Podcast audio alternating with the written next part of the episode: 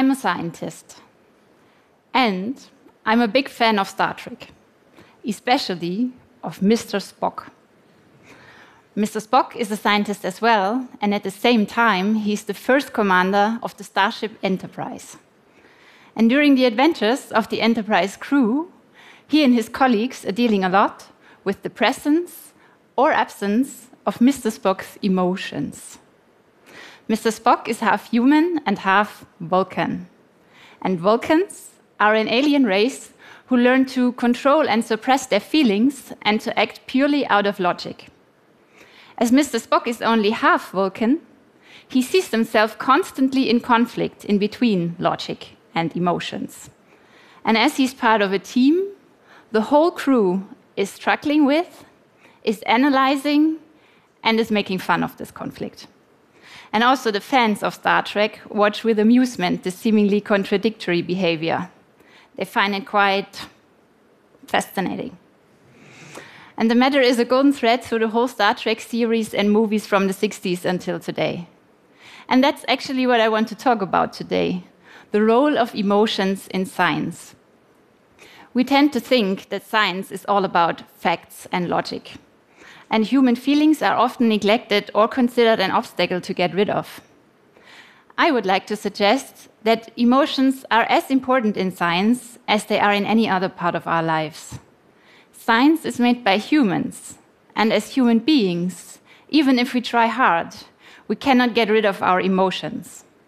So instead of fighting them, I believe that even in science, we should make use of our feelings because for breakthroughs and innovation, they are equally important as facts and logic.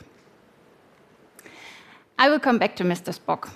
But first, let me share my experience on the role of emotions in science. And one story in particular kept me thinking about it for the last couple of years. I'm working in research on organic light emitting diodes, so called OLEDs. This is how you might know them as a new generation of displays. OLEDs are more and more used in smartphone displays and TV screens. They make them appear bright, truly colorful, and bendable. This is how they look like in the research lab of my physicist colleagues. And this is what I, as a chemist, have in mind when I think about them. I've loved it ever since I started to work on it. So I didn't really like the news when the company I had been working for that was my previous employer, announced that they wanted to stop OLED research. At the time, the management had reasons for the decision, and the company handled it very well, actually. Nobody lost their jobs, and everybody was rewarded for the performed work.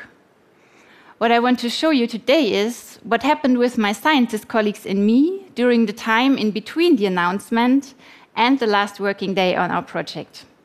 Consider it a small case study on emotions and science. In 2015, our research team had grown to more than 80 people. And even after the announcement that our project was discontinued, we could not stop working from one day to another. It took several months to bring all activities to a sound end and to find new jobs within the company for everyone. Here's what happened. Even though we knew that we were working on a project that was to be stopped, during those months, our output hit the roof. We were actually working on two different OLED projects. First, the development of materials for blue shining OLEDs, which had started in 2001. And second, materials for green OLEDs, which had started in 2014. And the results I show you here concern the green OLED project. In the graph, you can see how the lifetime, which is a crucial measure for the durability of our devices, developed over time. In 2015, just half a year into the project, we were told to scale down, to stop working on the project as soon as possible, and to start over in other jobs. Nevertheless, from this time on, our results continued to improve rapidly. How did that happen? After the announcement, pretty quickly, colleagues started leaving the team. And soon we were left in a small group, all pretty much sharing the same attitude of, I'm going to be the last person leaving the ship. What I mean is, while the number of scientists working on the project was decreasing, the dedication of people remaining grew dramatically. And also, a new and more intense team spirit formed.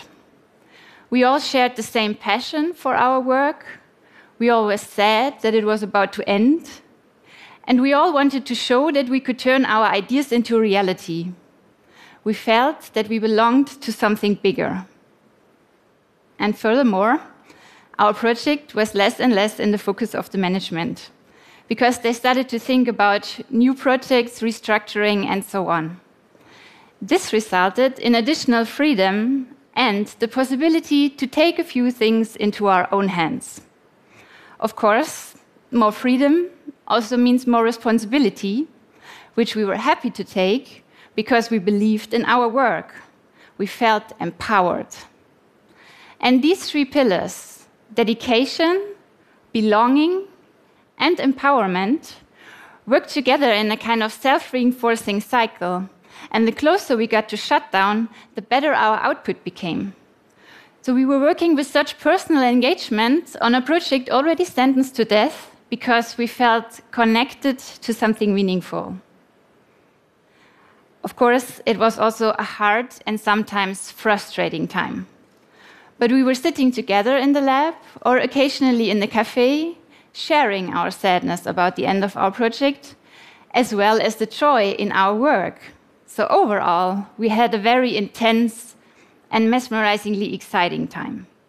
And the lifetime we finally obtained for our materials was on one level with already commercialized materials for green OLEDs at the time. And we achieved this within just one year. And those results helped our employer to sell the patents for real value. Now, let me tell you the same story with different characters and a slightly different operation. The story is part of Star Trek. And sorry for those of you who haven't seen the movies, but I need to introduce a spoiler here.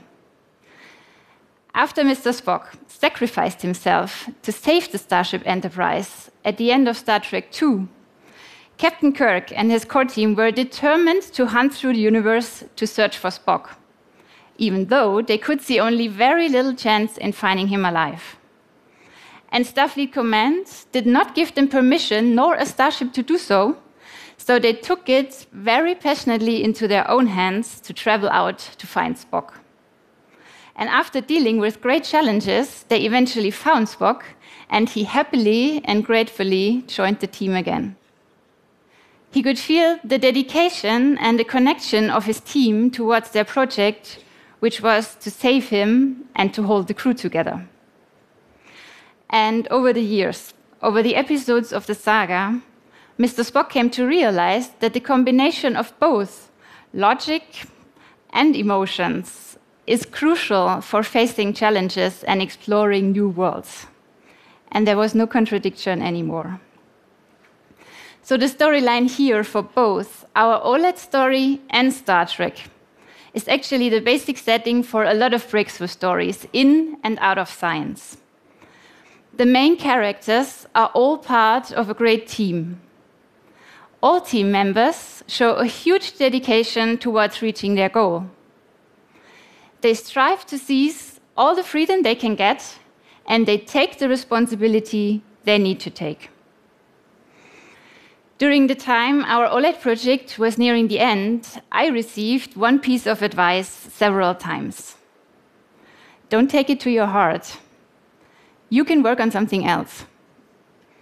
If I had followed it, it would have saved me several depressed evenings and many tears. But at the same time, I would have failed to gain a great deal in personal development and happiness and as the same is true for my colleagues and our whole project, we would have achieved far less. So, of course, science should be based on facts and logic. When I say we should use our emotions in science, I do not suggest we should use feelings instead of facts. But I say we should not be afraid of using our feelings to implement and to catalyze fact based science and innovation. Emotions and logic do not oppose each other. They complement each other. and they reinforce each other. The feeling of being dedicated to something meaningful, of belonging to something bigger, and of being empowered is crucial for creativity and innovation.